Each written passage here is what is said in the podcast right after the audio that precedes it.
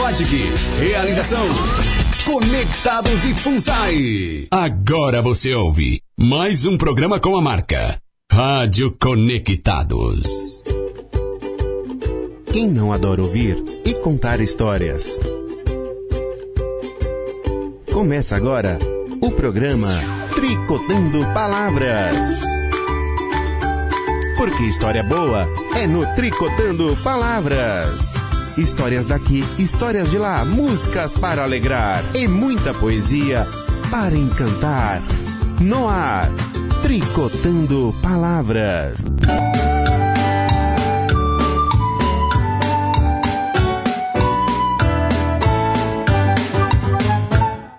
Vim de longe pra te contar uma história bem divertida. Atenção, já vai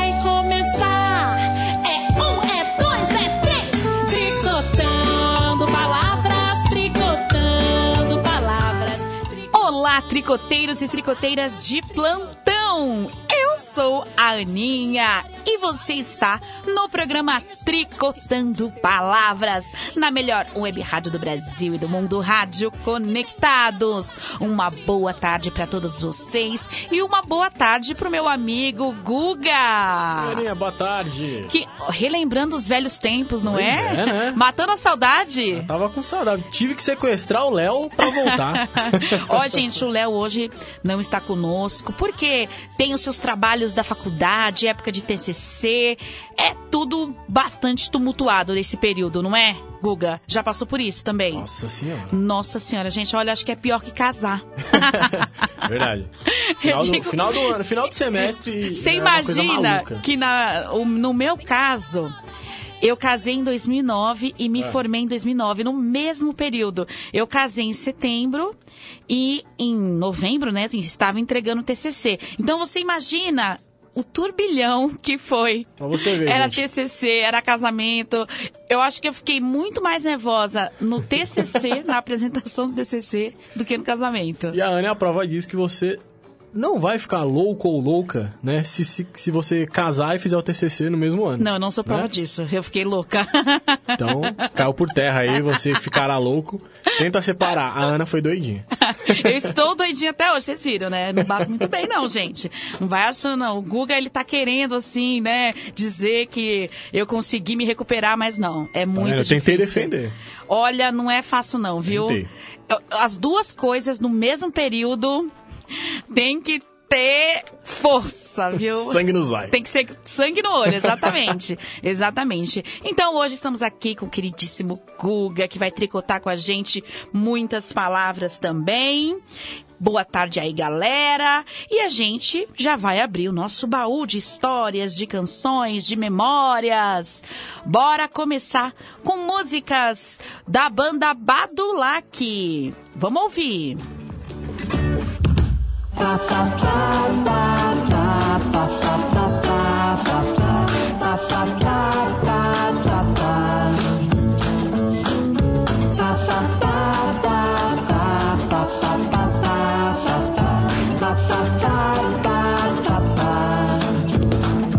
Dinossauro e o dragão ninguém nunca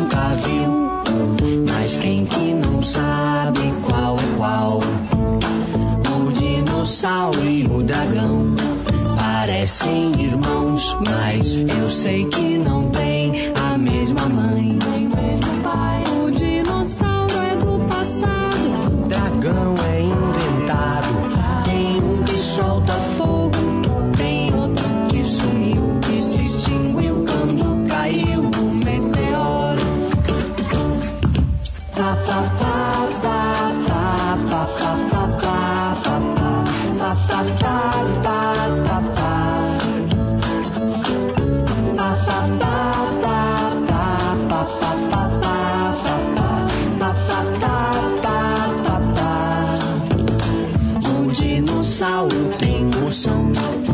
No chão. Não cavaram debaixo do barro do chão. Quem foi que inventou o dragão? O anglo-saxão,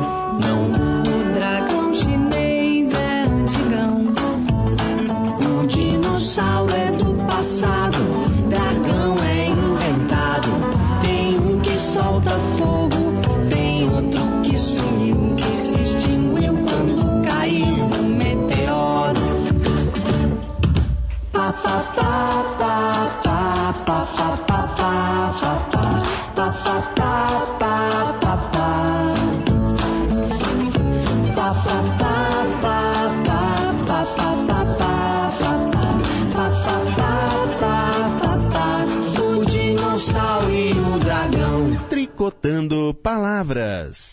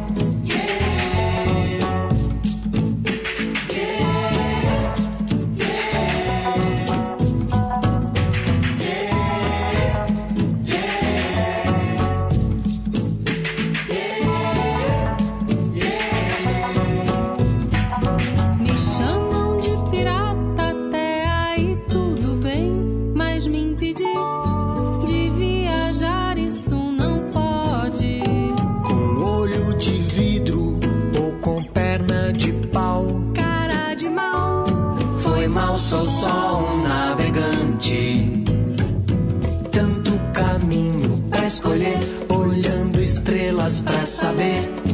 E a bússola me mostra sempre o norte. tantas terras novas Pra chegar, mil ilhas, praias pra ancorar. Água de coco, sombra e sorte.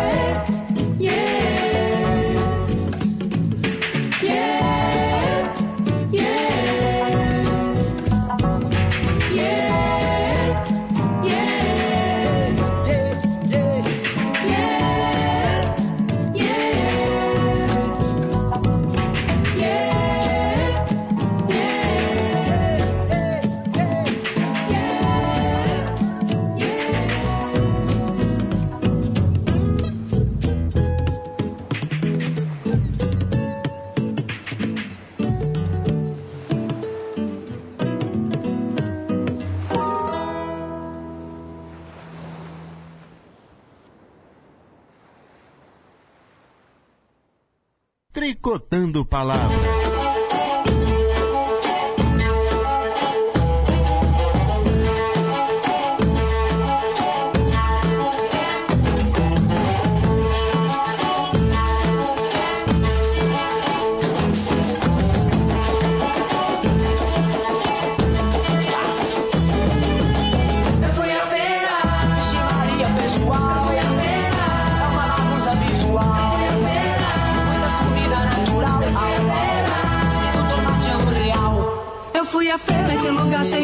barulhos que atrapalha minha mente, todos pisam no meu pé.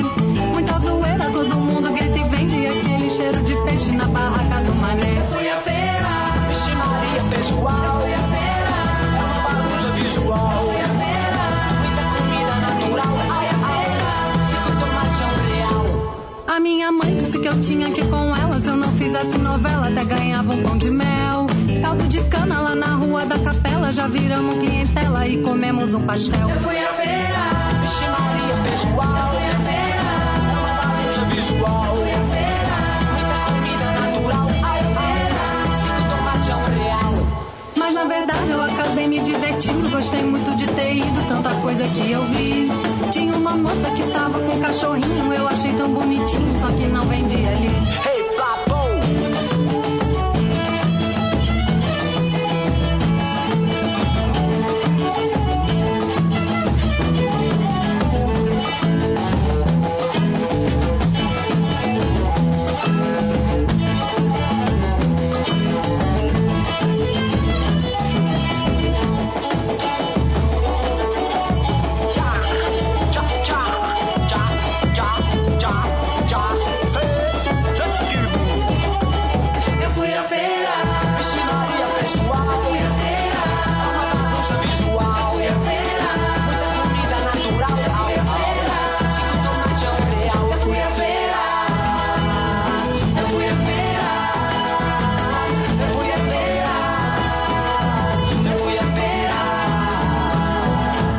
Você está ouvindo Tricotando Palavras. Para pum pau. Para pum pau. Para pum pau. Para pum pau. Anda no sinal verde, para no sinal vermelho. Anda no sinal verde, para no sinal vermelho. Anda no sinal verde, para no sinal vermelho. Anda no sinal verde. Atenção, amarelo, atenção, amarelo,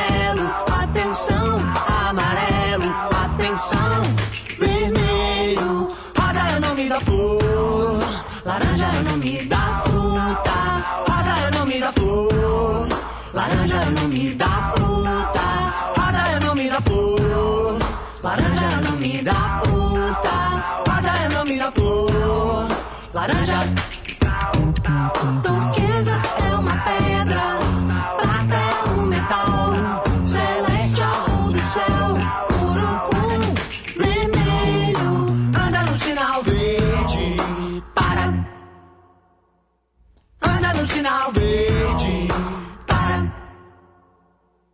Anda no sinal verde, para.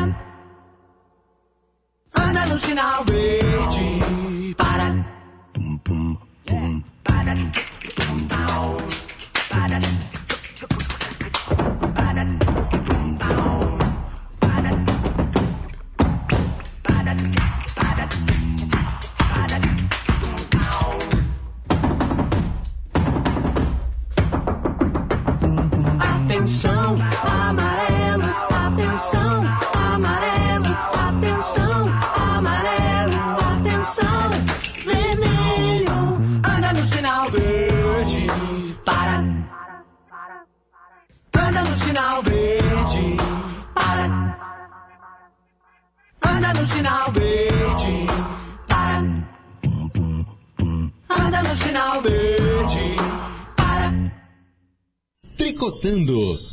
Dica do livro.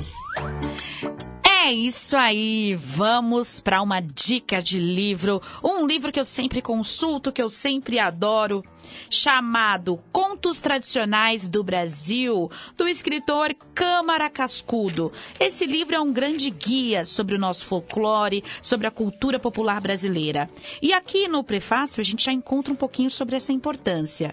Vou ler um pedacinho aqui para vocês. Nenhuma ciência possui maior espaço de pesquisa e de aproximação humana do que o folclore. Ciência da psicologia coletiva, cultura do geral no homem, da tradição e do milênio na atualidade, do heróico no cotidiano. É uma verda- verdadeira história normal do povo. De todos os materiais de estudo, o conto popular é justamente o mais amplo e mais expressivo, e também o menos examinado, reunido e divulgado. Para centenas de volumes de versos populares, possuímos três ou quatro coleções de contos tradicionais. Porém, os contadores de histórias gostam muito, muito dos contos tradicionais, justamente porque esses contos se comunicam com todos. A, a estrutura da história é uma estrutura que muitas vezes é relativamente simples, porém muitas vezes de um grande complexo. E é o que a gente vai ver agora na história que tem aqui. Esse livro reúne vários contos. Eu escolhi um que é até um clássico para compartilhar com vocês. Quem não conhece vai conhecer e quem conhece vai relembrar. A história chama-se O Pequeno Polegar. Guga, já ouviu falar dessa história, o Pequeno Polegar? Já e já e várias versões de O Pequeno Polegar. É? Será que essa vai Conta ser aí uma que eu alguma. já, já vi? São Como muitas. que é? Ah, não lembra, né? Provavelmente. Mas eu já vi muitas histórias sobre o pequeno polegar. Eu já vi Sim. história em livro, já vi em desenho, já vi, Isso. é, acho que até conto de fada da, da Disney mesmo. Tipo, Eu live acredito action que deva ter. tenha. É um conto que já circulou por diversos países. Mas sempre né? com uma história diferente, não é? Algumas têm uma, uma pequena mudança, mas basicamente a estrutura segue a mesma. Eu vou. Você vai relembrar agora. Eu acho, que eu, eu acho que eu me lembro mais ou menos de um que passava na cultura. É, O é. pequeno polegar, a história. Eu vou, vou narrar aqui pra Vamos lá. vocês. Quer tirar o fundo? Vamos colocar Vamos o eco? Um pouquinho, se der. O pequeno polegar. Havia um casal que tinha 12 filhos. Um deles era do tamanho de um dedo polegar. E por isso o chamavam pequeno polegar. Nossa, como pode, né? Uma criança do tamanho de um dedo. Olha, o que, que é isso, gente? É um ser de outro planeta, né? Mas essa família, que era muito pobre e às vezes não tinha o que comer, resolveu abandonar seus filhos na floresta. O pequeno polegar, ouvindo a conversa, foi buscar umas pedrinhas nas areias das margens do rio. Pela manhã, o pai levou-os para a floresta e disse, e disse: Fiquem aqui, que eu vou cortar lenha. Os meninos ficaram. E o mau pai foi para casa, deixando-os perdidos. Os meninos choraram com medo das feras, mas o pequeno polegar sossegou-os e os levou para casa, guiando-se pelas pedrinhas que na vinda havia deixado cair para marcar o caminho. O pai tinha recebido algum dinheiro e, tendo comprado comida, lastimava-se. Ah, meus filhinhos, se eles estivessem aqui. O pequeno polegar, que estava com seus irmãos atrás da porta, apareceu e foi abraçado pelos pais. Novamente, tempos depois, voltou a fome e os pais pensaram em deixar os filhos na floresta. O pequeno polegar, ouvindo a conversa, correu para fora, mas encontrou a porta fechada. Foi à despensa e trouxe alguns grãos de arroz. De manhã, aconteceu a mesma coisa, mas quando o pequeno polegar quis voltar, notou que os passarinhos tinham comido todos os grãos. Ficaram desta vez perdidos, pois não sabiam a estrada para casa. Vindo à noite, Polegar subiu numa árvore e lá de cima avistou uma luz. Desceu, reunindo os irmãos e dirigiu-se nessa direção. Chegou a uma casa grande e bonita e bateu, pedindo agasalho. A mulher que os recebeu era uma papona. Pegou-os e prendeu-os. E o papão, quando chegou, soube de tudo e mandou que guardassem os meninos para depois. A papona deitou-os todos numa cama, perto de outra em que estavam dormindo as filhas do papão, cada uma com uma coroa de ouro na cabeça. Quando o papão, a papona e todos adormeceram, o pequeno polegar tirou os gorrinhos da cabeça dos irmãos e da sua e trocou-os pelas coroas das filhas do papão. Este, acordando alta noite, teve vontade de matar as crianças e, pegando na espada, dirigiu-se para o quarto. Lá chegando, no escuro da noite, foi apalpando as cabeças e encontrando as coroas nas cabeças dos meninos, disse baixinho: Arre! que eu ia matando minhas filhinhas. Passou a mão pelas cabeças das filhas e achou os gorrinhos. Ah, aqui estão eles! E passou a espada, degolando todas. Assim que o papão foi dormir, Polegar acordou os irmãos e fugiram bem depressa. De manhã, a papona foi ao quarto das filhas e ah, desmaiou. O papão, vendo-se enganado, calçou as botas de sete léguas e foi à procura dos fujões. Polegar, percebendo o perigo, escondeu-se numa gruta. O papão estava já muito cansado e, parando perto deles, deitou-se e pegou no sono. Polegar, bem devagarinho, tirou as botas do papão e, desebainhando a espada, cortou-lhe o pescoço. Depois calçou as botas de sete léguas e partiu na direção da casa do papão. Chegando lá, chamou a papona e falou assim: Seu marido está prisioneiro e manda buscar seu tesouro. A papona entregou tudo Polegar carregou o que pôde, voltou para junto dos irmãos, indo todos para casa, e entregou o tesouro a seu pai. E mais tarde foi nomeado Correio Real por causa das botas de sete léguas.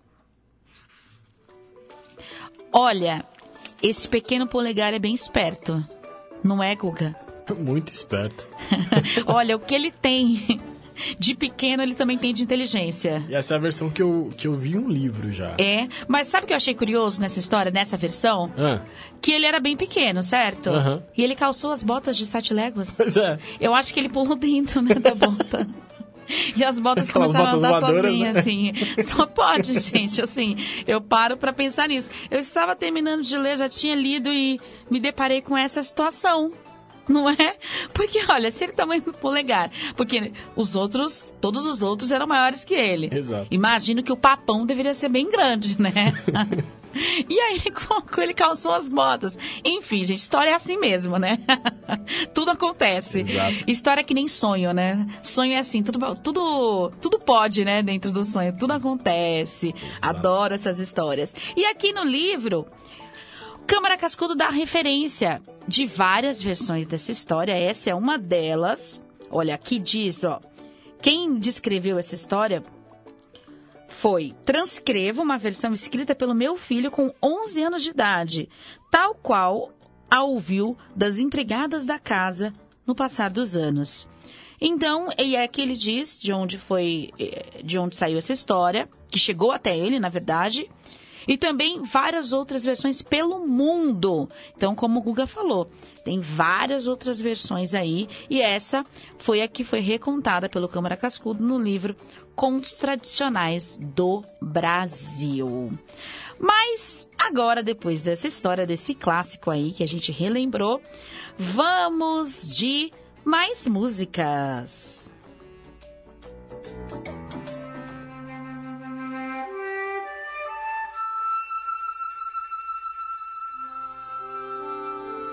Nossa, como é maravilhoso o céu! Voar é bom demais! Como é lindo o mundo visto aqui de cima! De repente, ele estava além do céu, diante das estrelas. Foi quando a mais brilhante delas chegou perto e foi se transformando em uma linda mulher cintilante. Pode entrar. Eu sou Jacitatá, a mulher estrela. Eu sou Yaware Temirim. Sim, veio atrás dos segredos, não é? Como é que a senhora sabe? É que não há segredos para mim. Eu sou a que revela os segredos. Bom, é que eu quero ser pajé. E o que pretende fazer como pajé ao adquirir poderes? Justiça. Muito bem, parabéns. Justiça é uma qualidade muito importante para alguém que quer o poder. Diga-me uma coisa, me dê um exemplo de justiça. Dou um exemplo que aconteceu comigo. Minha mãe foi morta e eu pretendo punir o assassino. E como você o puniria? Eu o transformaria em peixe. Mas você tem certeza de que ela foi assassinada? Sim. Pelo menos é o que dizem. Justiça não se faz com o que dizem. Justiça se faz com fatos. E fatos que demonstrem todos os lados de uma situação ocorrida: os lados claros e os lados escuros. Justiça não é fácil. Além disso, como tudo tem uma raiz, a verdadeira justiça busca a raiz de onde nasceu a injustiça. Você conhece a raiz? Ah, que raiz? A raiz da morte da sua mãe. Acho que. Não. Então eu vou te mostrar no registro da vida o que ocorreu. Quando Jacitatá falou, fez um dos gestos com suas mãos luminosas e foram aparecendo imagens diante de Yawaretemirim, como numa tela de cinema. Ele viu sua mãe Camacuã receber a visita de um ancião com longos cabelos brilhantes que lhe dizia: Eu sou Anhangá, o guardião da floresta. A Mãe Terra corre perigo por causa das más ações de um filho seu, que pode influenciar muitas pessoas e muitas gerações. Pois cada coisa que fazemos em nossa vida tem o poder de se espalhar pelos quatro cantos, de se multiplicar por diversas gerações. Seu filho faz coisas perigosas e por isso preciso de uma ajuda sua. Eu estou disposta a ajudar. Mesmo que custe a sua vida? Eu sou a mãe de dois filhos. A Mãe Terra é a mãe de todas as aldeias e todos os povos. A vida dela é mais importante que a minha. Eu quero ajudar. Então Yawaretemirim viu o ancião de longos cabelos brilhantes transformar Camacuã em um belo cervo. Viu ela partir para a floresta. Viu o Juruá matar o cervo. Então Yawaretemirim ficou envergonhado. Jacitatá, com um gesto das mãos, fez as imagens sumirem e comentou. Agora você conhece o outro lado da história. Como eu fui tolo. Eu já não quero mais nada. Nem um segredo, nem um poder. Mas eu já te dei. Onde? Qual? O maior de todos os poderes, o de conhecer a verdade. E ao Aretemirim, a verdade é um diamante de muitos lados, mas ela é inteira e poderosa. Tome. Jacitatá colocou um brilho de luz no coração de Yawaretemirim. Logo em seguida, outra estrela foi se aproximando e tomando forma.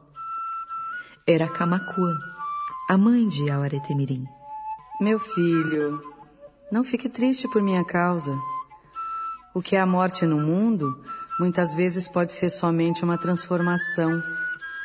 Assim como uma simples lagarta se transforma em uma linda borboleta, ocorre com as pessoas algo parecido. Já está na hora de você saber que todos nós, seres humanos, somos estrelas adormecidas dentro de um tronco de árvore, que é o nosso corpo físico. O céu foi ficando ofuscante de lágrimas que desceram como estrelas cadentes. Então mãe e filho se despediram, e o sagrado pássaro Acauã trouxe ao Aretemirim, o mais jovem aprendiz de segredos, de volta ao chão, ao lado de seu amigo Jatobá. O pé de Jatobá viu um brilho diferente no coração do guerreiro. Naquele dia, havia nascido um pajé.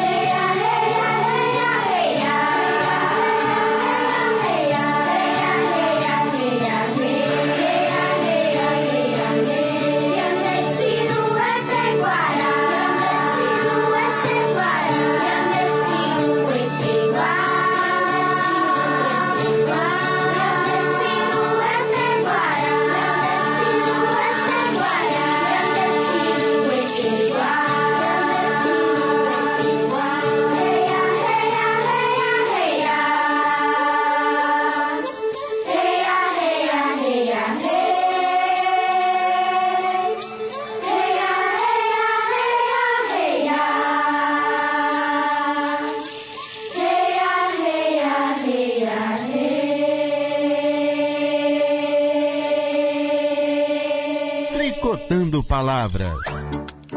E nós ouvimos uma linda história e uma linda canção do CD Yomunguatá. E a Oreté Mirim encontra Jaci Tatá, a mulher estrela, e canção das quatro direções. E agora vamos de música, CD Conversas e Conversos. Bora escutar. Música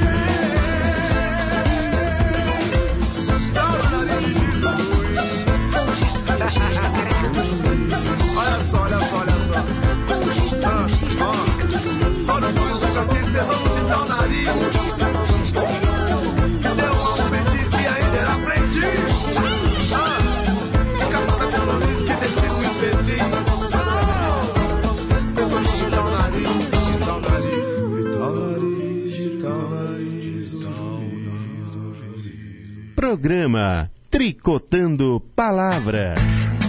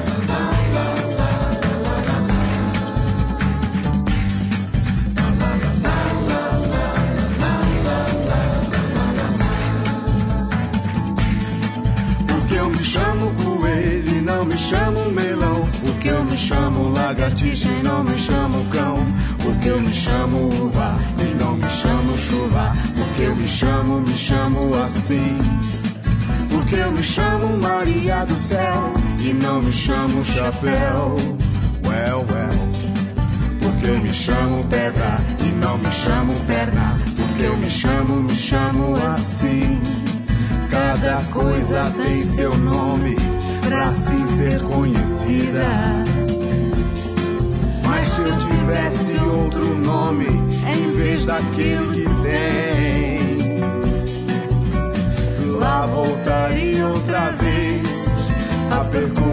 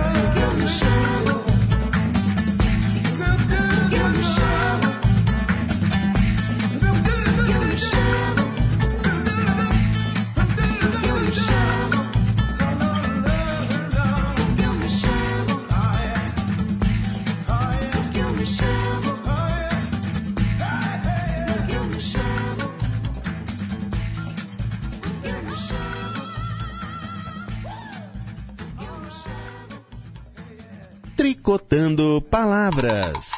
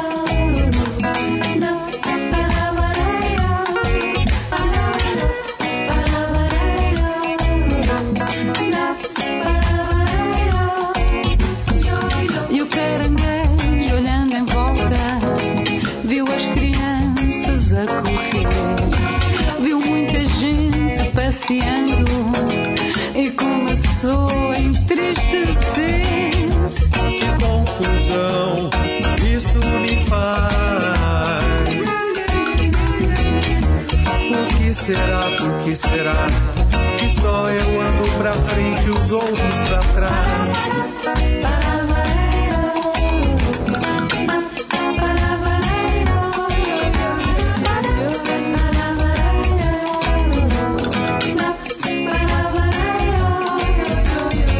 Eu conheci um caranguejo de uma esquisita cor azul que andava sempre pra trás na praia ao sol.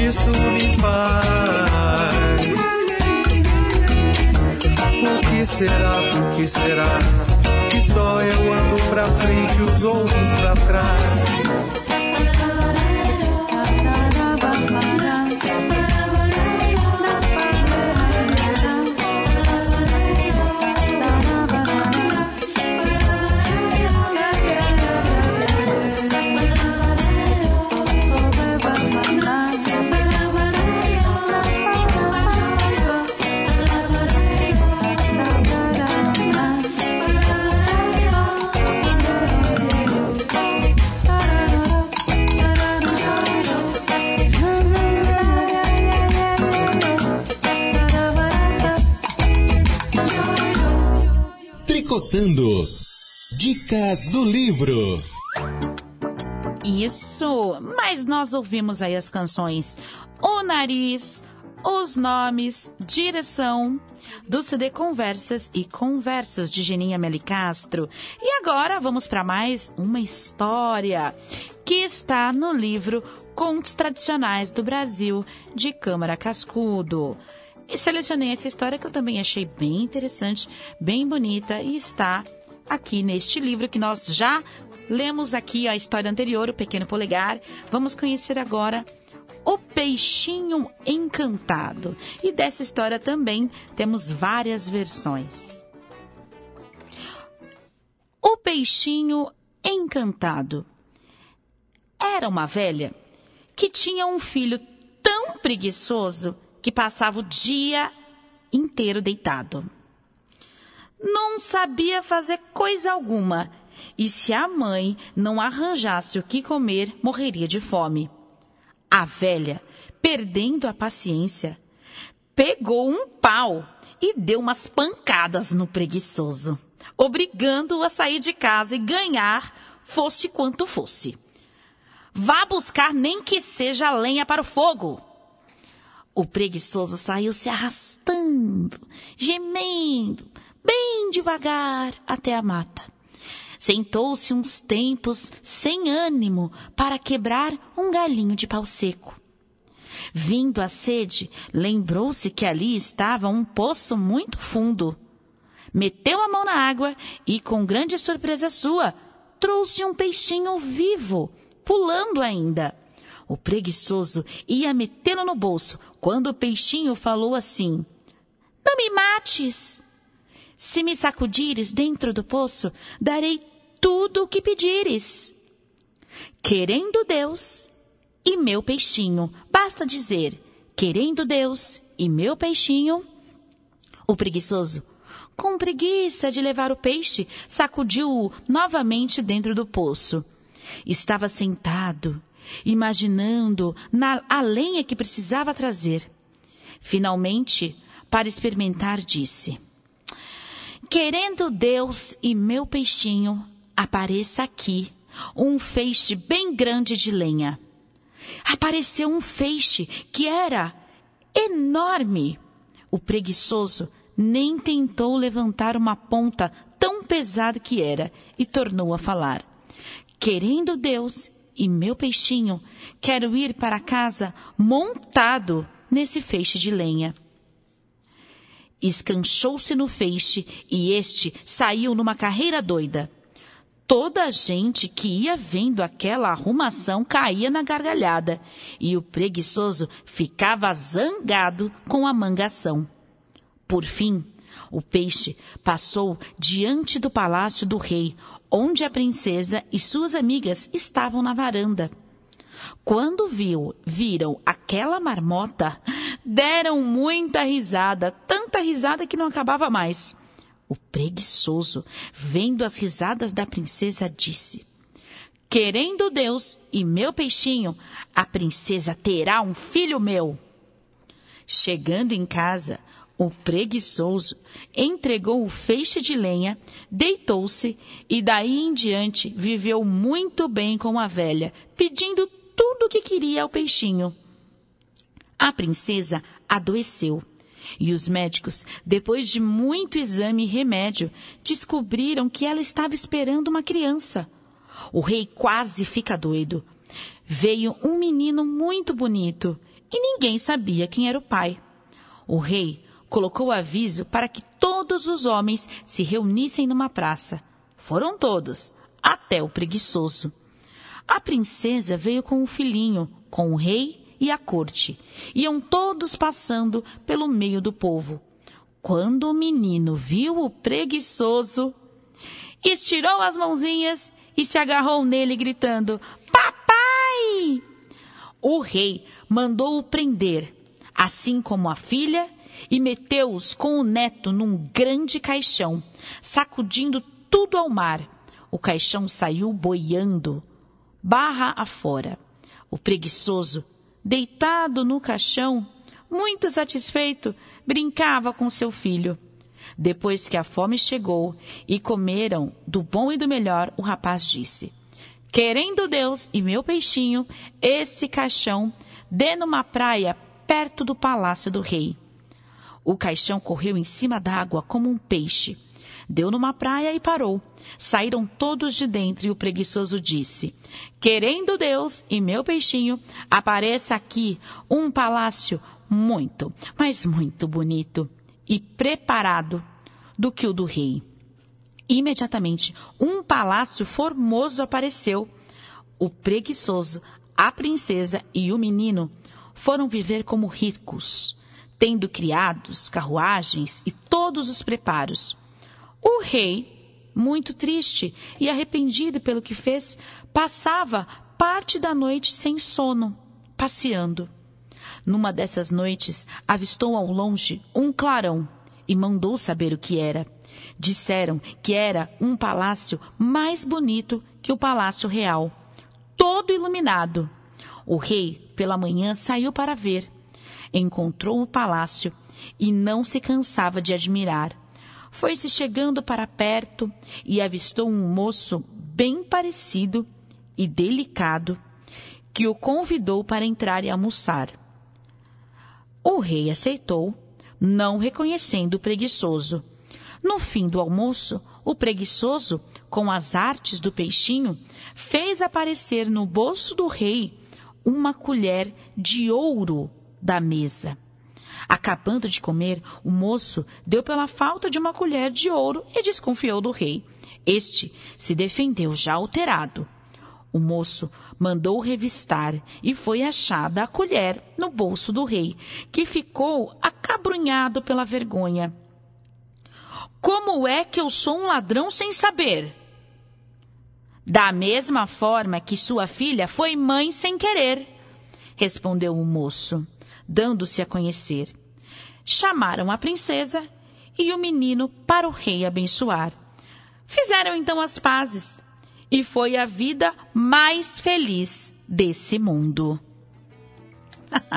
gente, por que, que a gente não encontra um peixe encantado desse, né? Eu fico só pensando, olha, eu já fui em tanto rio, já fui em tanta tanto, tanta praia, nunca encontrei um peixe assim. Tanta pescaria. Olha, tanta, não é? E aí o, o, rapaz que era preguiçoso, que não fazia nada. Você come peixe? Como? Pode ser que você tenha comido um peixe encantado. não, mas é que ele não falou comigo. Então, ele né? Ele não me pediu você não sabia. pra que eu não o matasse. Já foi naquela... Não, na verdade eu não matei. Gente, eu nunca matei nenhum peixe. Então foi naquelas lojas que você escolhe o peixe vivo? Não. Ah, ainda não. Ai, que horror! Olha lá, hein? Você já foi? Não, eu não gosto. Você não come peixe? Não. Ah, você come carne? Nem peixe, nem nada que venha do mar. Carne eu como. Ah, achei que você era vegetariano, não, vegano. Não, sou vegano, não sou vegetariano. Pois é, deveríamos ser. acho que assim poderíamos encontrar algum peixe encantado. Quem sabe, né? Não é? Eu acho que o preguiçoso era vegano. Por é, isso que ele encontrou ser. um peixe encantado. Pode Porque ser. olha só, o rapaz era preguiçoso e acabou ainda sendo milionário, morando num castelo, casou com a princesa. E tudo que ele queria sempre acontecia. É, o nome disso é injustiça. Injustiça. e não acontece isso com a gente. Mas não é que acho... ele ficou com preguiça de comer o peixe. Aí ele, deu ficou, sorte. Você viu? Ele ficou com preguiça. Ainda por isso que ele não, pegou, não matou o peixe, porque aí ele ficou com preguiça. Sorte. Olha só. E aí, né? E ainda. E ainda brincou com o rei, né? Porque pediu pro, pediu pro peixe, pediu ao peixe que aquela colher de ouro aparecesse no bolso do rei e chamou o rei de ladrão. Vê se pode um negócio desse. É vingança. Eita, homem preguiçoso e sortudo. Bem, gente, mas vamos então aí. Temos mais músicas? Vamos de mais canções para vocês.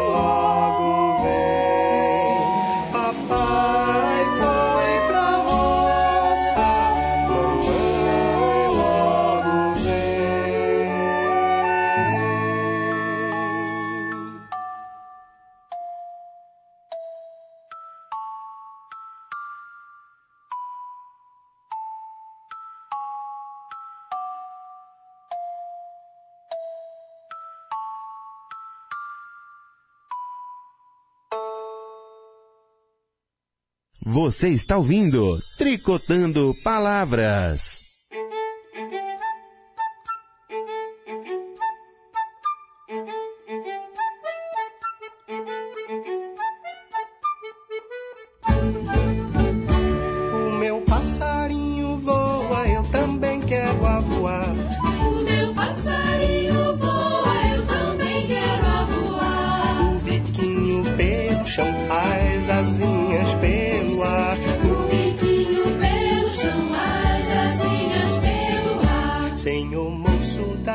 Essa vai no teu louvor. Na sola do teu sapato corre água e nasce flor. Na sola do teu sapato corre água. Maria, quando tu fores, me escreva lá do caminho. Se não tiveres papel nas asas de um passarinho, tiveres papel nas asas de um passarinho, da boca fez um tinteiro, do bico pena afiada, dos olhos letra miúda, das asas carta fechada, dos olhos letra miúda, das asas carta fechada.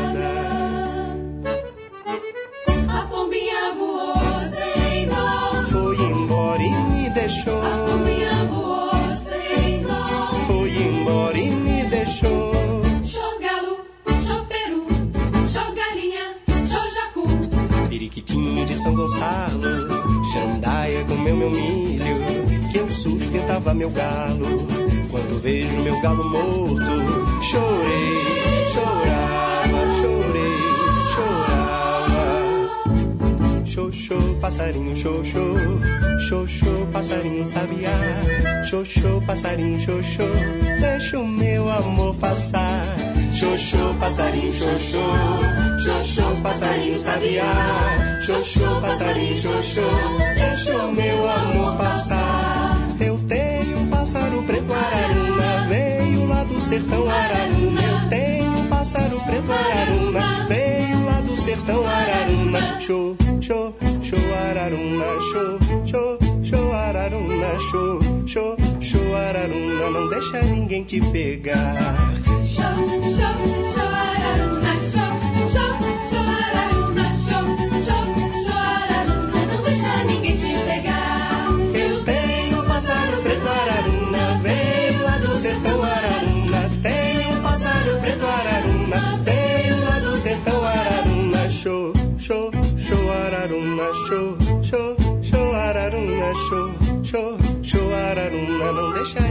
Te pegar. Show, show, show Araruna. Show, show, show Araruna. Show, show, show Araruna. Não deixa ninguém te pegar.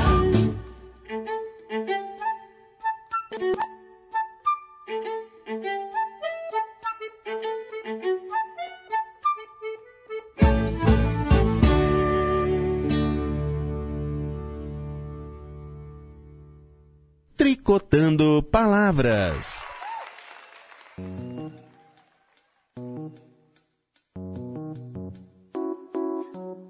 Talita tinha mania de dar, mania de dar. Nome de gente aos objetos da casa. Tam, tam, tam. Mesa era Teresa. Mário era o armário. Escada donada. Poltrona, vó gorgona. Sofá, o Mustafa. E o abajur era o Arthur. Rimas, cócegas. Dão vontade de rir. Rimas, cócegas. Dão vontade de. Mais uma tarde, mais uma tarde. Talita tava na sala, sentada com a mãe, assistindo TV. Tim-dom, tocou a campainha. Talita correu, foi logo abrindo a porta, antes de ver quem era, ai ai ai. Antes de ver quem era Talita, eram dois ladrões armados, mal encarados, empurraram Talita e foram entrando de armas apontadas. Isso é um assalto. Queremos joias e dinheiro. Que nem um fio, madame, está me ouvindo? Talita agarrou-se à mãe. Abra o cofre, rápido! Vamos, madame, mexa-se! Não quer que nada aconteça com a sua menina, não é? A mãe foi andando devagar, tirou o quadro da parede. Atrás do quadro havia um cofre tremendo. A mãe mexia no segredo. Nisso, trim, tocou o telefone. Trim,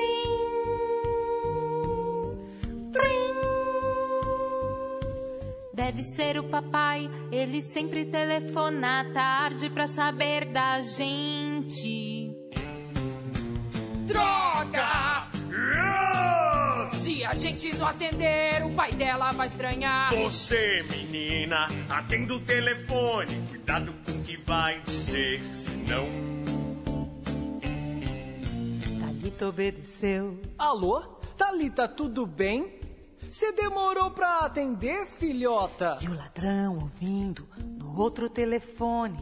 Tá tudo bem, papai. Talita gaguejou e o ladrão olhou feio pra ela.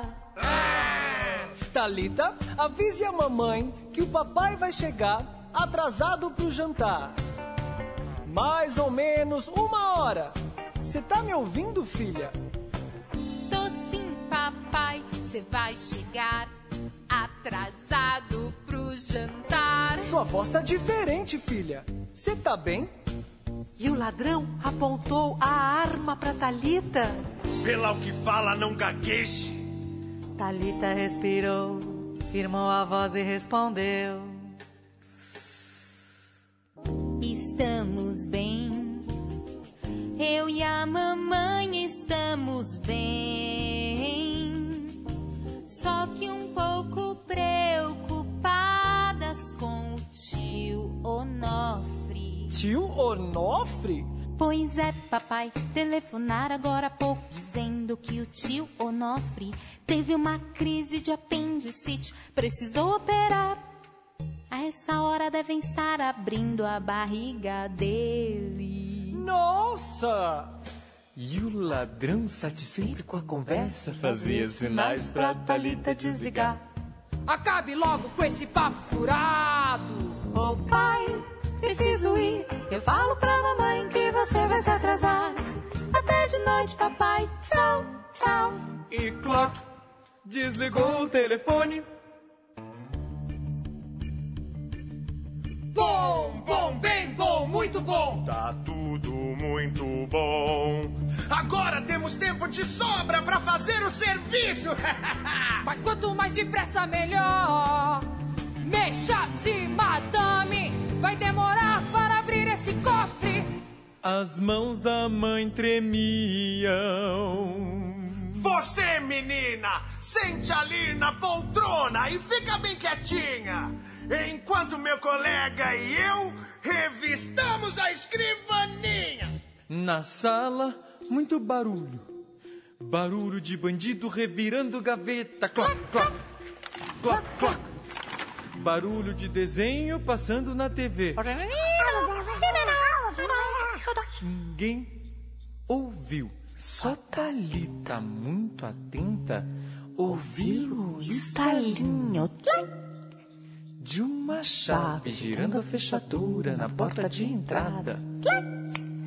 Justamente nessa hora, a mãe abriu o cofre, os ladrões puseram a cara pra saber o que tinha lá. E justamente nessa hora, a porta de entrada se abriu. E dois policiais avançaram pela sala de armas apontadas, gritando pros bandidos: Polícia, larguem as armas, mãos ao alto! E aí entrou o pai, braços abertos, envolveu mulher e filha num grande abraço. Tá tudo bem. Bandidos detidos. Positivo, fim da operação. Uó, uó, uó, uó. Mais tarde, depois que passou a agitação, Calma na casa e no coração. a mãe curiosa perguntou: Querido, você não disse que ia se atrasar. Como foi que adivinhou o que estava acontecendo? Como você chegou tão depressa?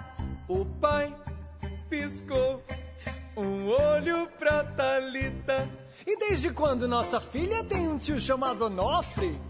Onofre aqui em casa só rima com cofre. E se o cofre estava sendo operado? Se estavam abrindo a barriga dele? Bom, quem não entende?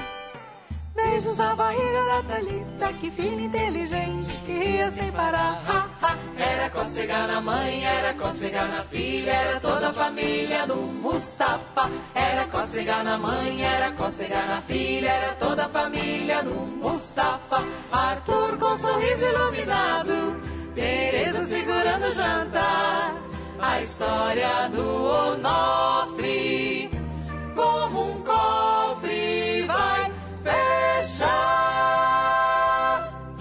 contar. Três, dois, um e clock. Tricotando palavras.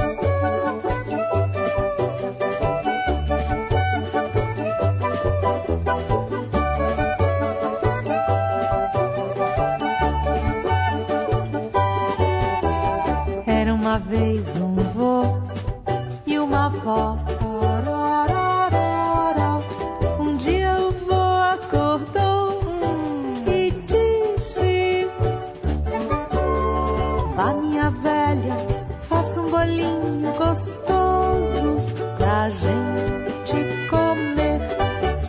pegou três punhadas de farinha e recheou massa com creme de leite e formou um bolinho redondinho e pôs no forno pra assar. O bolinho ficou dourado e cheiroso. A avó o colocou lá na janela pra esfriar. No começo o bolinho ficou lá bem Mas logo cansou de estar parado e começou a rolar. Falou da janela pra cadeira, da cadeira pro soalho, do soalho pra porta. E pela porta foi rolando até chegar no quintal.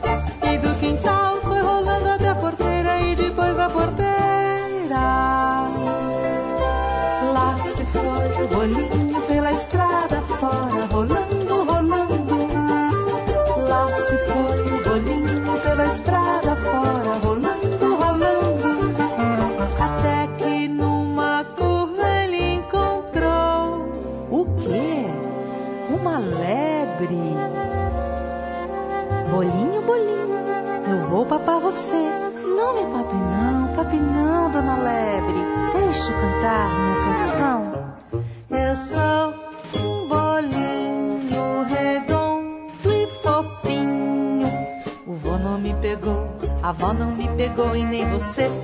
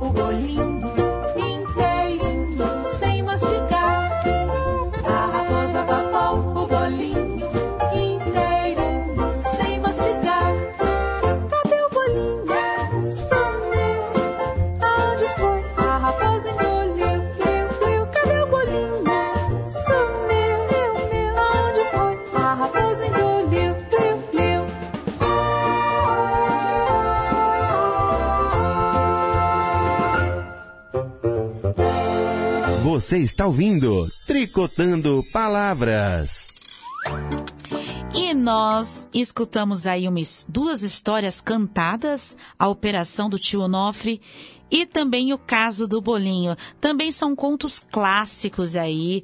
Este trabalho, essas, essas histórias estão no DVD Tic Tic Tati, da cantora Fortuna, e é uma grande homenagem à escritora Tatiana Belink. É um DVD lindo. Também vocês podem encontrar no YouTube vários vídeos dessas histórias. Vale muito a pena conhecer. E agora vamos de mais uma história cantada sobre um danado de um macaco. Bora escutar. Vou contar pra você, preste bastante atenção. Uma história diferente, um, dois, três, bambalalã. Eu vou contar pra você, preste bastante atenção. Uma história diferente, um, dois, três, bambalalã. Meio-dia, o macaco assobia, panela tá no fogo, a barriga tá vazia. Vai andando e chegando quietinho, tá doidinho pra saber o que está a cozinhar. Abre a tampa com cuidado, que cheirinho mais gostoso. Vai comendo, comendo, comeu tudo, que guloso. O macaco bem sabido se prepara pra escapar, pois querendo uma resposta, chega lá, dona Sinha. Cadê o toicinho que tava aqui? O gato comeu, Sinha Maria. Cadê o gato que era malhado? Foi pro mato, danado. Cadê o mato que você falou? Fogo queimou, fogo queimou. Cadê o fogo que era quente? A água apagou, salvou a gente. Cadê a água tão fresquinha? O boi bebeu de canequinha. Cadê o boi da cara preta? Tá amassando milho, fazendo careta. Cadê o milho amarelinho? Galinha ciscou, ciscou todinho. Cadê a galinha pedreira? Tá botando o ovo pro freguês. Cadê o ovo da galinhada? O padre bebeu de uma golada. Cadê o padre antenor? Tá rezando missa do Nosso Senhor. Onde a missa, onde toca o sino? Eu vou lá saber, não sou menino. Preste atenção no que eu vou dizer. A barriga vazia me fez esquecer.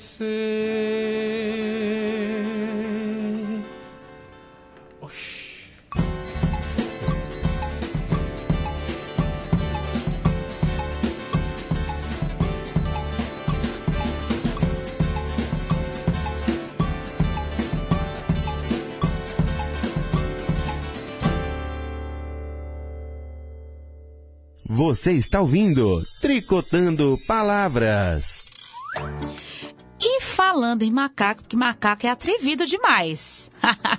Você já viu os macaquinhos no zoológico, Guga, como eles são atrevidos? Já, inclusive, onde eu moro, perto de onde eu moro, tem aqueles saguizinhos, aqueles macaquinhos. Ah, é? Ai, que É. fofos. São danados. São muito danados. Eles gostam de pular, de aprontar, de pegar as nossas coisas. Se for comida, então, pois é. eles pegam e saem, saem correndo. Em casa não pode deixar nada na janela. Nossa! Senão, Imagino, eles são assim mesmo. E é o que aconteceu nessa história que nós vamos escutar, nossa última história da nossa tarde de hoje.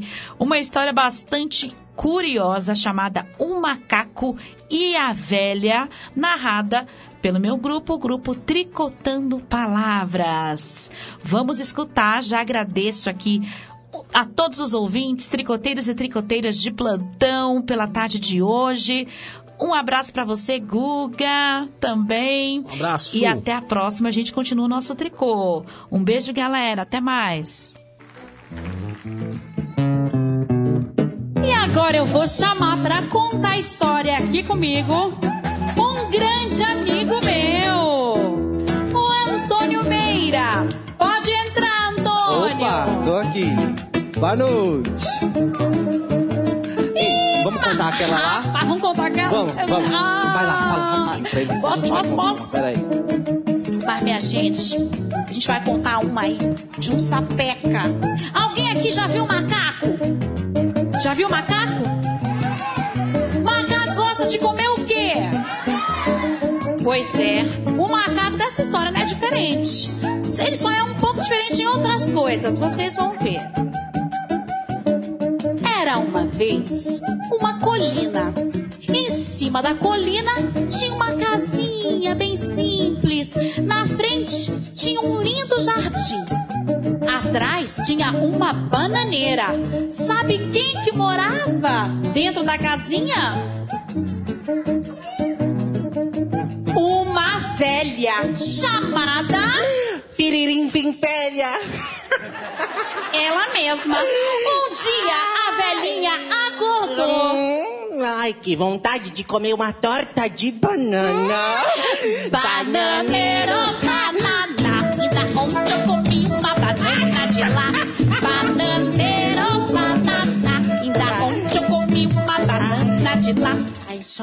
Quando a velhinha, coitadinha, foi pegar uma escada pra subir na bananeira, vai, velha, vai que eu te ajudo.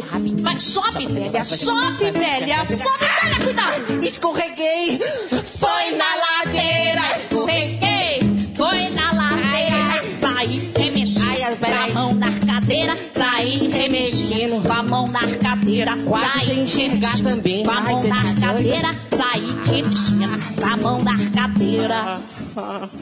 Naquele momento, sabe quem que apareceu por riba da bananeira?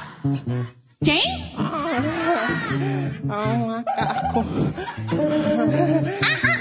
Oh, macaquinho, macaquinho. Será que você poderia jogar uma bananinha pra mim? Pode? Aham, claro. Uma bananinha. O macaco então pegou a banana, mas comeu e fez sabe o que com a casca? Jogou na cara da velha. Ah, Você você- toma! E ainda pegou, sabe aquelas bananas bem podres, pretinhas, nojentas, que a gente já não quer mais comer? Pegou um monte daquelas e tacou tudo na cara da velha. É, Você mas- toma! Ai, ainda eu quase que não enxergo. Ah, macaco safado. Tá certo? Ah, tá. Sem vergonha. Olha, mexer com gente mais velha mexer com experiência alheia. Espere só. Então a velha teve uma ideia.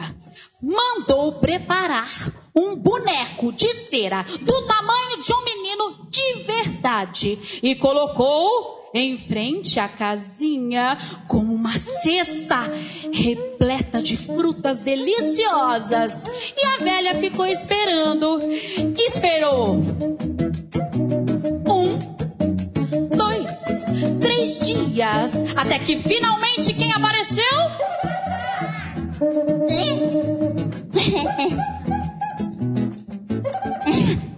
Nossa!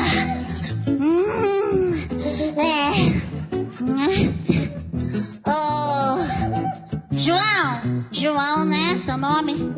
Ô, João, dá a fruta pra mim, se dá? Falando com você! João, que isso? Falta de educação é essa? João, é o seguinte: você não quer dar uma fruta? Eu vou te dar um tapa no meio dessa sua zoreba. Você quer ver? Vai tomar um bufetão nessa sua zoreba enorme. Você toma, João! João, que isso, João? Me solta! João! João, você grudou minha mão, João.